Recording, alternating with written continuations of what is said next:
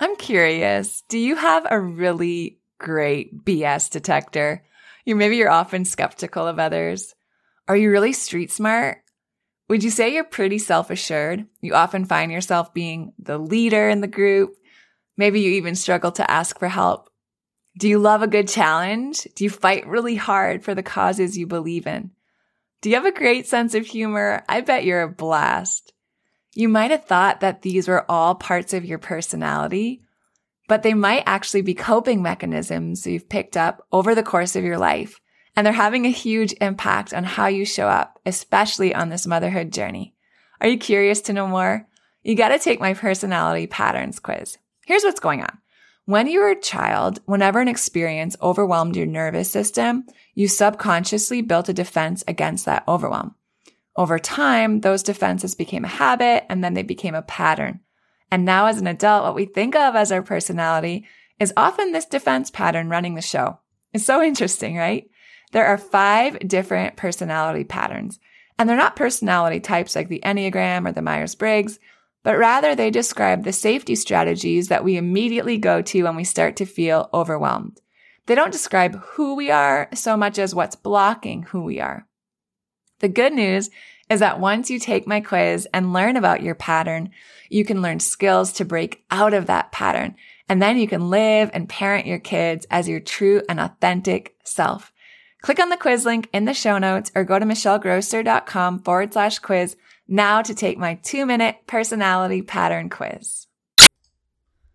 What's up, you guys? Michelle here. If you are listening to this episode and you find yourself feeling tired, are you wondering if it's like, I need a nap and a snack kind of tired? Or are you experiencing burnout? If you're wondering, right, if what you're noticing about what you're feeling, and maybe you feel like you've been tired for a while now, and you feel like no matter how much rest you get, you're still feeling tired and kind of edgy or irritable or just feel like you're dragging, I want to invite you to check out my brand new private podcast series. It's called Heal Your Burnout. I made it specifically for you guys. It's completely free and it's a series designed to be a launching pad to understanding and healing your burnout. I made five episodes for you guys. They're short, they're actionable, and in the first episode, I really teach you about some of the signs and symptoms of burnout. There's three different stages of burnout. And I think when we get an understanding of one, the signs and the symptoms of each stage, it can be, first of all, just so encouraging and confirming because a lot of times we know we're feeling off. We have our labs run, we see professionals, right? Everything comes back within normal range. And we're like, am I making this up? Like, I just feel so off, right? And it can be really encouraging and really um, validating to know that one, it's not all in your head, and two, there are plans for healing, right? You can heal burnout. So check out episode one. I walk you through the three different stages of burnout. I give you all the different symptoms so you can really get a good gauge on where you're at because it's so important to know where we're at so we can create a plan for where we want to be, right? five different episodes there. I talk about burnout. I talk about the symptoms of burnout. I talk about um, what's going on in our bodies and in our minds when we're experiencing burnout. And then the last couple episodes, I really give you awesome, practical handles for starting to heal your burnout that you can put into place today. Things that are mind body based that will directly influence your mood and your energy and your sleep and your stress, everything, your overall health and well being. So check it out today. There's a link in the show notes. Go ahead and listen to this private podcast series, Heal Your Burnout. Welcome to the Calm Mom Podcast, the show for ambitious women ready to get off the hot mess express. I know you've got a lot going on. You work so hard. You're raising an incredible family, and sometimes it can be overwhelming. I'm your host, Michelle Grosser. I'm a certified master life coach, attorney, wife, and mom. And years ago, I was right where you are. I was running a busy law practice while raising a family, and I was on the fast track to burnout. I thought I just needed to be more organized or have better routines, but it was learning how to heal and regulate my nervous system that expanded my capacity to gracefully hold more of this big, beautiful life. You too are worthy of an extraordinary life in and beyond motherhood. Learning to be a calm, anchoring presence in your home and at work is going to be your superpower. If you're here to do the inner work that brings a sense of calm amidst the chaos, I'm here to join you on that journey. Each time you press play, your growth continues. So let's get at it. What's up, friends? Michelle Grosser here. You're listening to the Calm Mom podcast. Today on the show, we have Kaili Zeiher. Kaili is a pediatric occupational therapist. And this conversation today is going to be so helpful for those of you who are really looking for a better understanding of your children's behavior at a deeper level. She helps parents identify their own triggers and then work to process and manage those triggers so that all of us as parents can really be more calm and have more empathy when our children need us most, i.e., in the middle of a meltdown. So, the things we're going to talk about today, we're going to talk about how we can overcome some of those triggers, especially when they come up when we're dealing with really intense, challenging, big emotions and behaviors from our kids. We're going to talk about self regulation. We talk about it so much on the podcast, but I think it's really cool that Kaili helps us to understand it better and how we can hold space for our children's emotions while our children are developing and practicing their own self regulation skills. One of the things that I love so much about this conversation is that Kaili really focuses on connection, right? Everything is around connection, and connection is the most powerful tool that we have when we're encountering difficult behaviors that help build trust and safety with our kids. So enjoy this conversation with Kaili. Kaili, welcome to the Calm Mom podcast. I'm so excited you're here today. We've talked about our own emotions a lot on this show, um, but not so much what to do when our kids have big emotions. So I'm really looking forward to this conversation and believing that people are going to get some tips today, some tangible stuff they can start to put into practice. So welcome to the show. Thank you. Thank you so much for having me. All right. So before we jump into it, we were talking a little bit before we hit record, but just tell everyone a little bit about you and kind of the work that you're doing, the space that you're filling, and um, anything else you'd like to share. Yeah. So I have a six year old, a three year old, and I'm about to have a third, hopefully any day now, but we'll see. Um, and I am actually a pediatric occupational therapist. And when my second son was about to be born, I had always wanted to, you know, be a stay-at-home mom. I love being a an OT and um, it's been a passion of mine for sure. But I just knew that was something that I really wanted, but I also needed to bring in some income as well.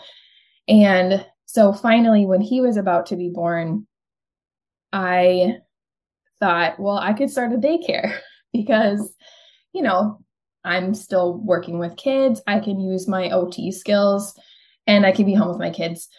And shortly after I started that, I noticed that my oldest, who was um, like three and a half at the time, he started becoming really aggressive towards not only his younger brother, but the daycare kids as well. And it got to a place where it was so overwhelming that I couldn't even turn my back. Like I literally had to almost be attached to him mm-hmm. at all times. And even when it seemed like he was, because it's not that he didn't like playing with the kids, um, but even when he was happy, I'd, you know, I'd think, oh, I can meal plan or I can make the next activity or set something up. And the second I would kind of get into something else, I'd hear crying. And it was always him. going after somebody else because just that impulsivity, you know. And um, being an OT, a lot of the stuff that I had worked with other families on, stuff that I taught was how to teach self regulation and how to use calming strategies. And what I found personally is that it, it wasn't working. Mm. So I was trying to create all these, you know, calming spaces and I was trying to change them up like maybe if he's further away from the kids or closer so he can still see them and feel like he's part of it but they don't have to be in his space um, maybe if i add these different calming strategies to the space maybe that will be helpful and just nothing worked. And I kind of just felt really stuck because I was at a place where I didn't want to feel this way. Like, I didn't want to wish away my time that I had wished to have with them for my husband to get home so I could like escape away by myself. Um, there were plenty of days where I had to turn away because like I was just ready to break down. And obviously, I have all these other kids.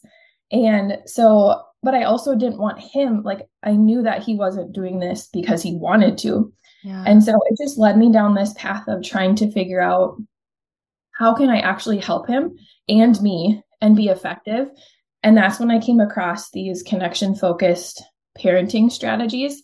And we just dove in. So we got coaching ourselves, which transformed everything for us. And after that, I decided that I wanted the training because I wanted to be able to share this with other families because it had worked so well. And I think that it's something that's really hard to find. Um, but it's also not the norm, right? Like we see a kid's behavior and we think like they're disobeying they're being defiant and disrespectful, and we need it to stop immediately. So, what kind of punishment or consequence or bribe can we throw out there? Yeah. And there's just so much more layers to behavior than that. And there's so much, um, so many things tied to how we respond that we're not even aware. Like our kids are doing the exact same thing, but we expect them to, you know, like almost live to this higher standard of regulating yeah. And so um, it just has given me this drive and passion to help other parents understand that behavior isn't like sure in the moment it might feel uncomfortable or you know quote unquote bad but it's really just communicating to you that something's going on and there's some things that we can do that feel good that um, we don't have to walk away feeling shameful or guilty about doing yeah. But to actually get the consistent results that we are looking for. Yeah. Wow. So first of all i feel like every single person listening can probably relate to part of that story at some point because all of our kids go through stuff and so mm-hmm. do we mm-hmm. and then put us all together in a space. It's it can be challenging. Um as i'm hearing you speak about connection um, like a big thing for me, I know that was really effective when when I became a mom was kind of changing my mindset and the words that I was kind of using to label my kids' behavior. Um, and I wonder if you could speak to that a little bit because I think sometimes it's tempting or it's just what we've heard to be like, oh, my kids are being bad or whiny or what, like you said, disrespectful or disobedient or whatever. But really, we're all just as needy as our unmet needs and there's something beneath that. So i wonder if you could speak to that a little bit and just how you've maybe made some of those mindset shifts that have really helped to change how you approach it and then we can kind of get into some of the more like tactical stuff. I think um, one of the biggest things that really helped me especially in those moments when you know you're feeling triggered as a mom but yeah. you can't just like run away you know like you have to even though it. you really want to. Yes. Um i just i can remember this time where we were on our steps you know all the daycare kids were downstairs. My son was having a really hard time. And at this point i had gone through some coaching already. And so i kind of knew what to do but i wasn't like fully consistent in implementing the things. And I just remember feeling so overwhelmed and like kind of I don't think I was yelling, but like saying things that I knew weren't going to be effective. But in my mind, I was thinking, I shouldn't be saying this. Like this isn't helpful. And and then it kind of pulled me back thinking, if I am struggling so much in this moment to control what I'm saying. Like I literally know in my mind, I shouldn't be saying this, I should say this or do this or whatever. But yet I'm still doing yeah. this other thing. Yeah. It really caught me like how much we expect our kids to just, you know, whatever it is, not hit or not be whiny or not complain. And yet here I am, this adult who who knows what I want to be doing instead and yet I can't do it. And so it really gave me this perspective of like I'm expecting so much from him and so what I really like to do is pick a phrase um and it could be anything but what i always used to kind of draw me back and like really assess the situation instead of just kind of being in it and just reacting i always used to say to myself he's overwhelmed. Like mm. he's overwhelmed. And it just reminded me that yes this is difficult behavior but really he's just feeling so overwhelmed and he doesn't know like what to do. And like i knew what to do yet i still wasn't. Yeah.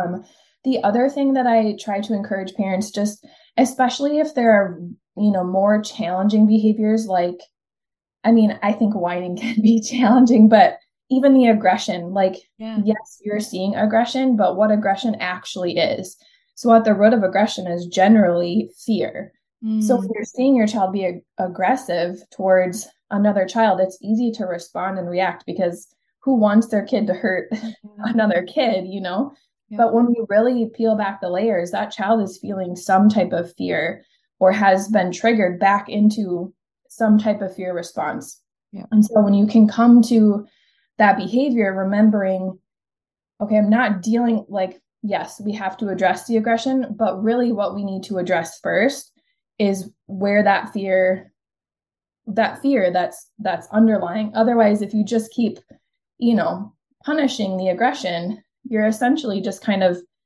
adding more to that struggle and you're not really getting you know you're trying to band-aid something that is not going to hold. Yeah Oh man, there's so much so much good stuff in there. I love just the reminder that our kids are overwhelmed when they have these big emotions because it's true and I'm going to use that and something that I've kind of used that's really helped me too is just reminding myself that like I'm, I'm always like peace begins with me. Peace begins with me. Like I have to get okay, right? And I have to get to that regulated space before I can really even help them, even if it's just like letting them scream while I walk away for 30, as long as everyone's safe, right? Mm-hmm. And just like get okay and then come back. I'm like, okay, I know I'm going to be so much more effective than if I just do what I instinctively want to do right now, which will pro- probably not be very helpful. Um, I would, I would wonder if you could talk a little bit about, I would assume, and then, and then I want to hear what your take on it, that the more discomfort we have with our own big emotions, we're probably more triggered by the big emotions of our children. Um, talk to me mm-hmm. about that correlation and maybe what you've noticed. Yeah, so I think one of the biggest difficulties for us as parents, and something that we're really not aware of, I mean, I wasn't, is how we are so patterned and conditioned from childhood. So, what I really like to encourage parents when they are feeling, you know, so much of our responses is just automatic. Like oh. I think it's like 90% of our thoughts and our decisions, our actions just come subconsciously. Yeah. And, you know, like there is some good to that. Like we don't want to be putting energy into every single decision. But that also means when our child's behavior triggers us, we automatically go into this response yeah. that has been conditioned in us. So usually, you know, if you're somebody who your child starts crying and you're like, I can't handle this, yeah. then think back to your childhood. Was there either a parent or a caregiver that whenever you cried, they, and maybe it wasn't always like, stop crying sort of a thing, but maybe they tried to distract you from crying and like, oh, but look over here, like, let's do this. And so it wasn't necessarily, didn't feel maybe negative, but it was communicating to you that crying isn't okay. Like, I'm not okay with the crying. Right. And so and this happens to all of our relationships. Like i especially noticed this even in my relationship with my husband.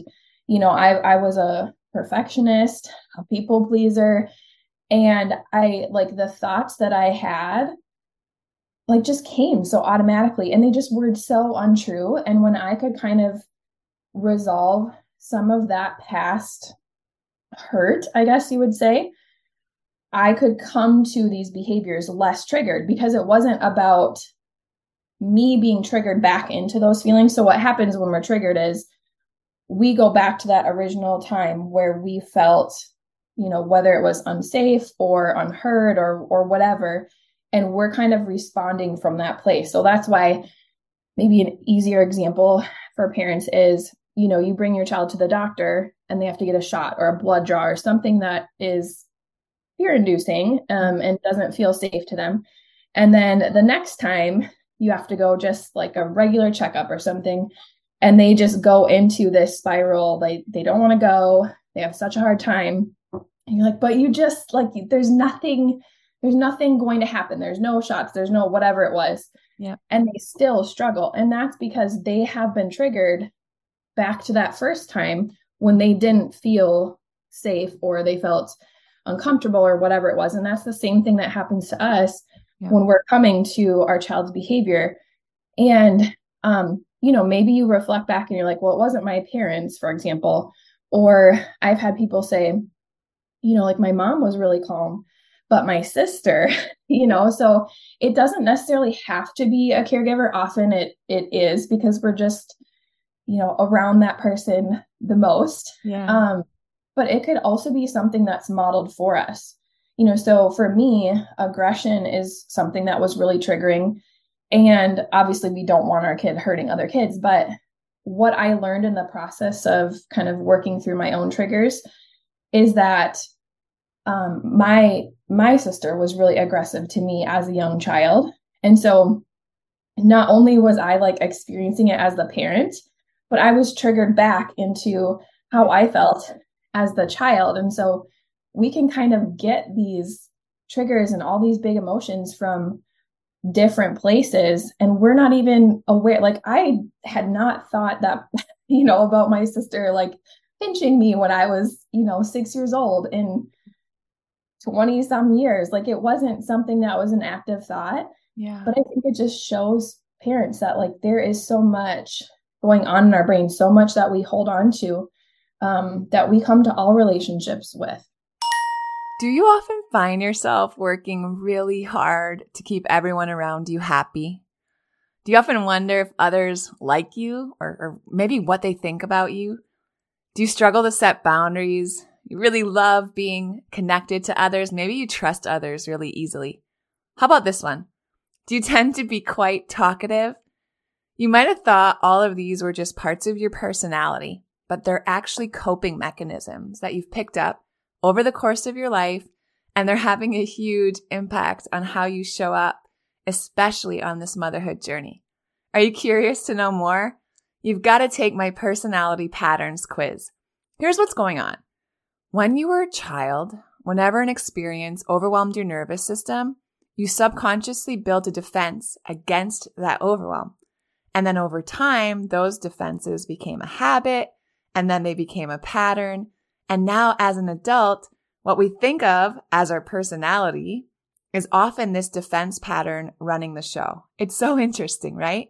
There are five different personality patterns and they're not personality types like the Enneagram or Myers Briggs, but rather they describe the safety strategies that we immediately go to when we feel overwhelmed.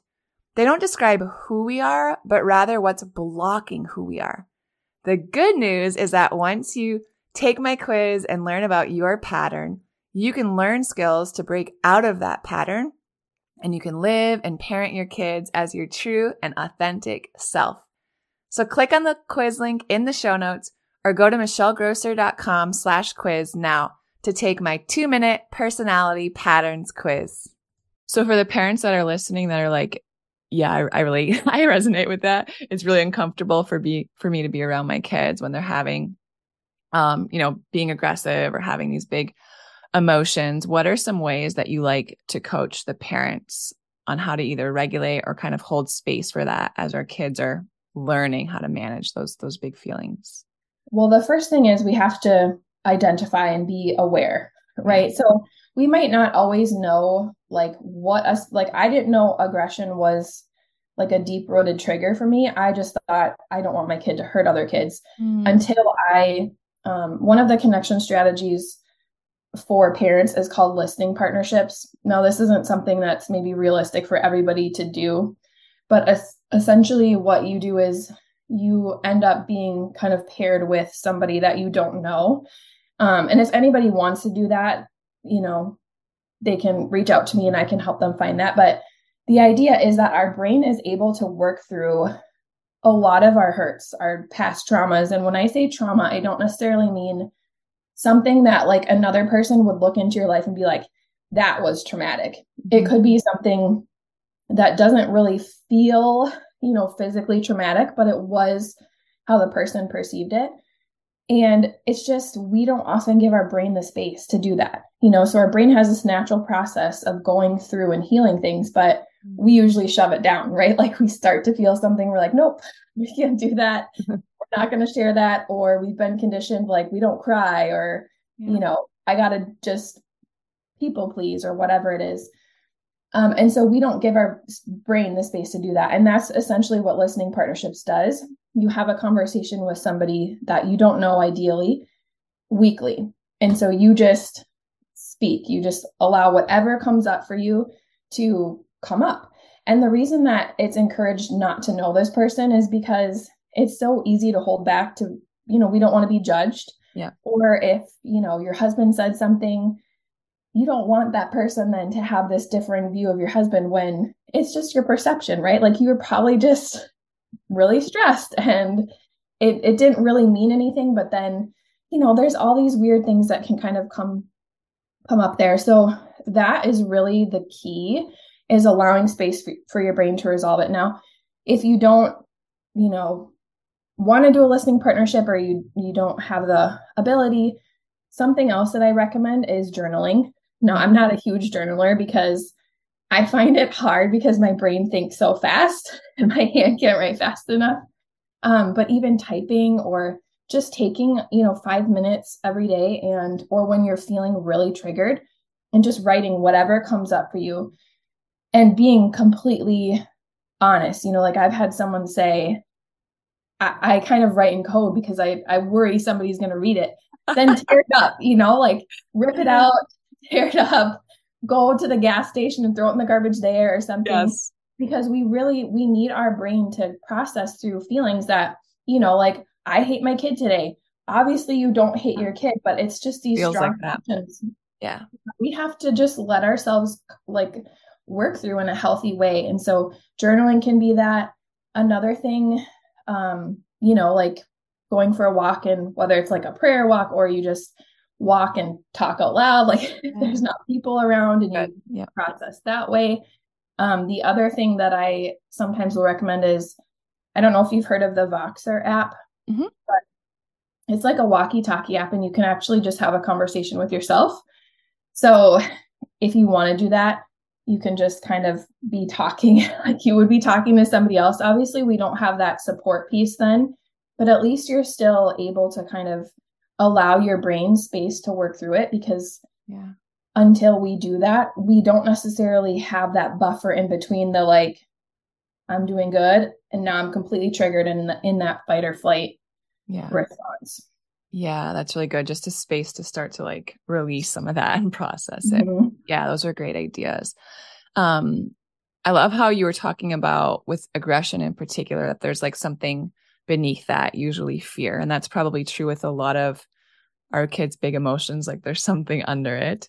Um so i know you you you teach a lot about connection and i would love for you you know we hear this thing like connect before you correct but sometimes it's like but how do i do that? Mm-hmm. um so can you teach our listeners like what are some ways that they can really focus on connection with their kids? And then whether it's like in the moment is that the time to do it or do we wait until after or is this all like stuff we should be doing before? Like, talk to us about it. Yeah. So the parenting that I follow is called hand in hand parenting. And there are four basic connection strategies. So they're always the same. It doesn't matter your kids' ages, which is something that I think is really helpful. Like you don't have to go and learn all these different things. Like you just have this foundation. And then, you know, based on the behavior or your kid's age, you adjust according. So um, I'll just briefly kind of cover all of them because I think they're all really important and can be yeah. helpful in different situations. So yeah. the first one um, that I think, especially if parents struggle with managing their own feelings and triggers when behaviors come up, it's called special time. And it is different than one-on-one time. So um, one-on-one time, you know, like you could maybe you get a phone call or you get hungry and you want to get a snack. You have that flexibility. Maybe you're kind of making dinner and then you kind of come back and play the game or whatever. Special time is full on, You can't go to the bathroom. You don't go get a drink. You don't do anything except for focus with your child playing in whatever time frame. So normally not more than 20 minutes, okay. maybe 30 if you are good at playing. But that's for, you know, several reasons because especially because we as adults have so many things going on, it's really hard for us to focus for much longer. Yeah. And so we really want to be fully engaged and present and the other part of that is our child is in control. So you that's why we label it special time or you can come up with your own name but we want it to have a name because we want your child to distinguish the difference between when we're just playing one on one and when you are actually in control of what I'm doing and I have to do it. And this is really connection building because how often do our kids get control? Right. Rarely ever. And that can be a really big issue, mm-hmm. especially as you're kind of in the toddler phase. You know, they're learning their voice and that it, it matters. Yep. Um, and I've done this with my two year old before, and he will ask for it, you know. So it's not something that your child has to be a certain age. Like you can start this, you know, maybe like 18 months. Yeah. Because even younger than that, you know, you're tricky. But um, so yeah, you just say, okay, we're gonna do special time for 10 minutes or whatever it is, set a timer. I'm gonna do whatever you say. And sometimes you know, when my kids have wanted to do like the pretend play and I didn't really know what to do, or if you feel kind of awkward with playing, you can ask them, like, oh, what is this person going to do? Or what do they say? And this is really, again, creating more control for them because they're telling you what to do. Um, and I will say one caveat to this is that you have to make sure if there's anything that's off limits, like for example if they're really into video games and you think they might say i want to i'm going to want to do a video game to say beforehand it's you're you're in charge but we're not going to do x y or z because the problem is if we get into special time telling our child they're in control we have to do what they want and then they say i want to do this and you're like oh sorry we nope. actually can't do that you know, you're you're really invalidating what you just said yeah um and i think that this is really good even if you have a child that doesn't really seem to have a lot of behaviors. I still think this is really good because oftentimes, you know, I was a child who didn't have a lot of behaviors. I was, you know, quote unquote, a good child, but that doesn't mean your child doesn't have big feelings. Yes. It means they're probably holding them in. Yeah. And so this is creating that connection, increasing that safety and trust to allow them to express feelings that they might otherwise be trying to contain. Yeah. The second one that is, I would say, more for people who get easily triggered is play. Mm. So, like, for example, if your child is struggling in the morning and you have to get going, what do we often do? You're like, get into the car right now, you know, and it, it just becomes this battle. Well, what if you can approach it with play?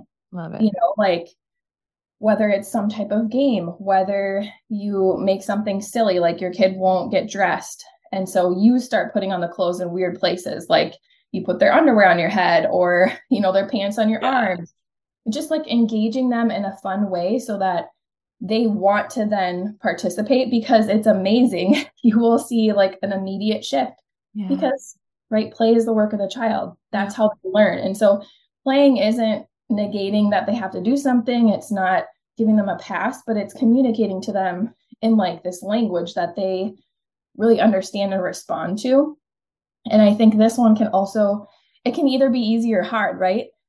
We didn't often get responded to in difficult situations with play. Right. So that is really challenging for me. Like I can listen to to a tantrum for hours, but like to play can be much more difficult. Uh, like I'm like, you know, I should play here, but what like what should I do? You know? Yeah. Um, but I find my husband just like it's no problem. He just like jumps right in. Yeah. And so um I think that is a really good strategy too. If you feel like you're struggling with behavior, but you also struggle with emotion, your own emotions. And then the last two kind of go together.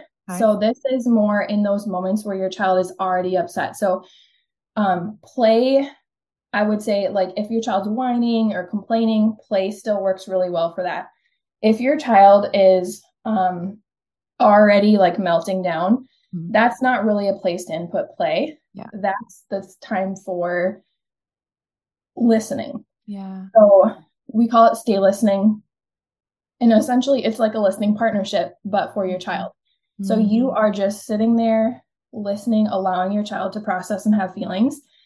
And I just, I, I wish I could speak about like how, or like maybe give everybody the picture that I have of all these different examples because it's amazing what happens when we just let our kids have feelings. Yes. And um, I've asked many times, like on my Instagram, are you okay with crying? And so many people will say yes. But really, we aren't. You know, like we might not be like, stop crying, but you're trying to distract. Like, oh, look over here. Oh, have a can- snack. yeah. Like, what can we do to move you away from crying? Yeah. And again, what we're really doing is communicating to our child that you're crying here isn't like I'm not comfortable with it. Yep. Um, and so just sitting with them and really thinking about talking less because we just, you know, we want to help them feel better. And there's nothing wrong with that. But sometimes, you know, in trying to help them feel better, we're actually creating more of this stored up, like, I can't release my feelings because my mom can't handle it or she doesn't like it. And um, yeah, it's just amazing when you can sit there and allow your child to process. Like the other day, for example, my husband was building a tree house for my kids.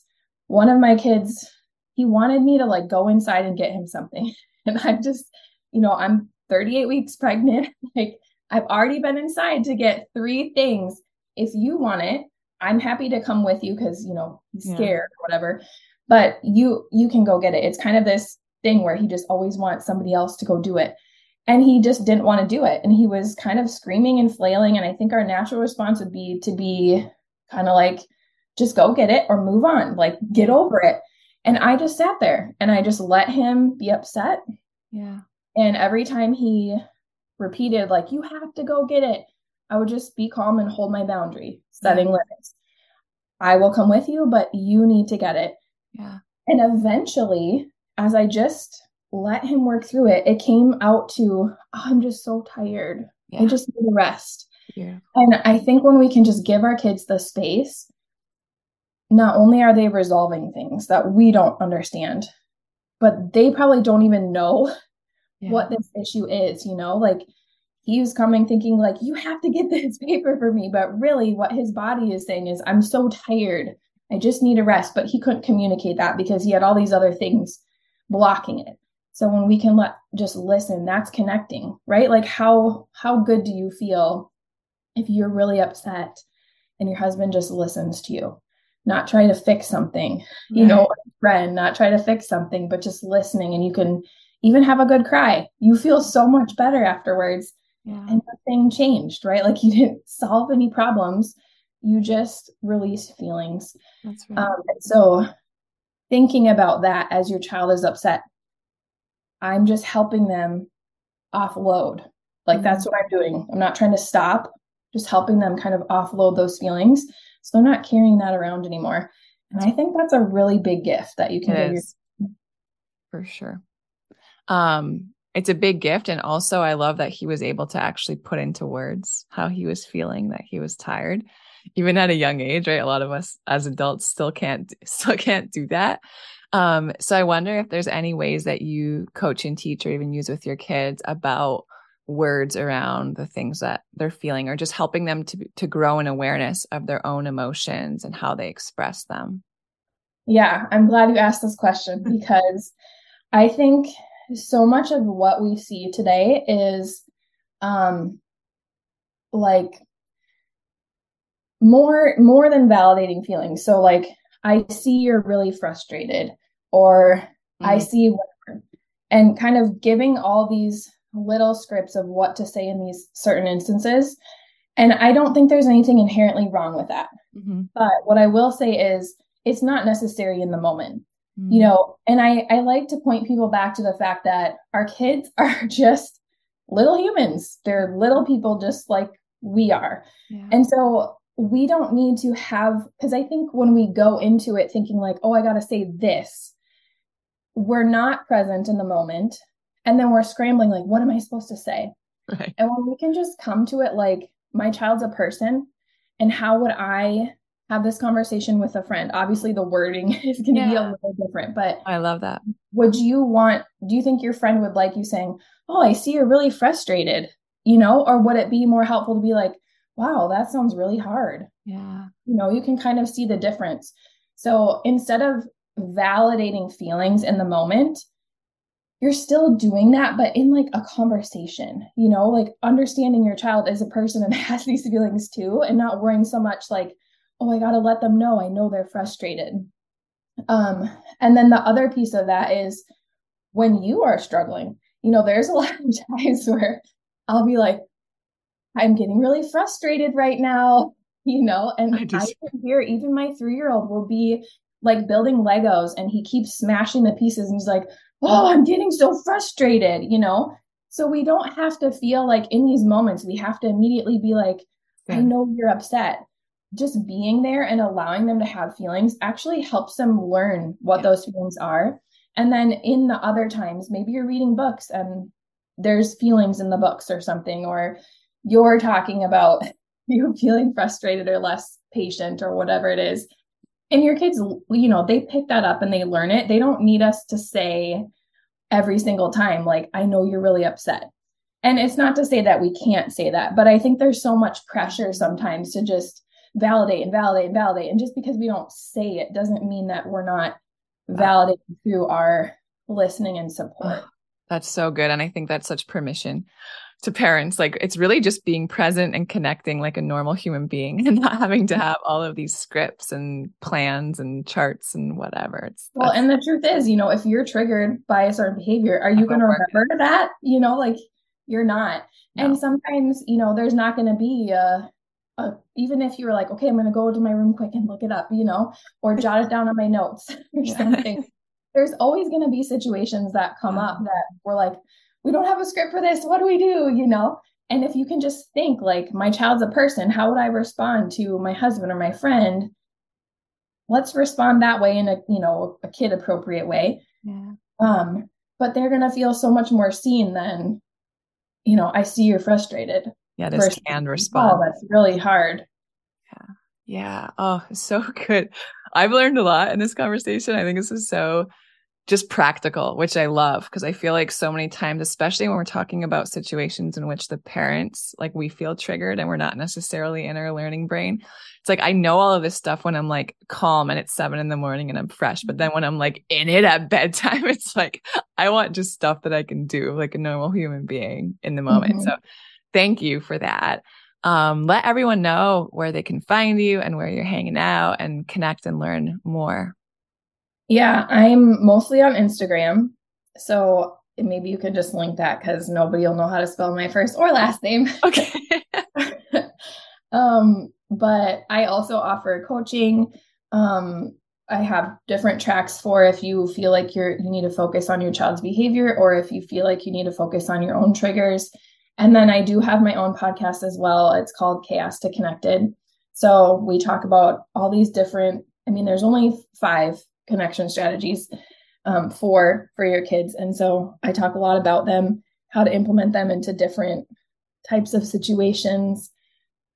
Um, and yeah just really lots about connection and how it's this vital need that our kids and we need as adults and just kind of helping to shift perspective um, just to things we don't naturally think about because we weren't taught to.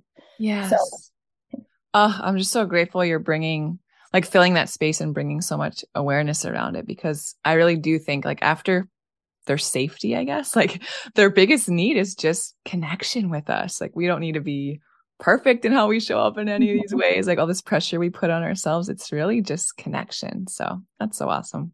And I think just, you know, one last little tip for parents is if you're ever struggling with what to do, I always recommend thinking about what you would want for yourself. You know if you and your husband are maybe in an argument or something you know you're frustrated with each other would you want him to say like go away and come back when you're better and then we can have a conversation? Or would you want him to come close to you and say you know let's talk about it or i'm i'm listening or just sit there with each other for a little while or um you know you're kind of ships passing in the night and you feel that disconnection you feel frustrated. Well it's the same thing that happens with our kids when they're gone from us all day or they've had a tough day. They're feeling those same things. And so i think we just pull back a little bit and think about how how we would feel in this situation and how we would want to be responded to. Mm. and i think that's a really good starting place to move forward. And if you if you yell if you you know do any of those things the point is not to be perfect with it yeah. but this style of parenting teaches you how to repair that connection knowing that we're going to break it. We're human.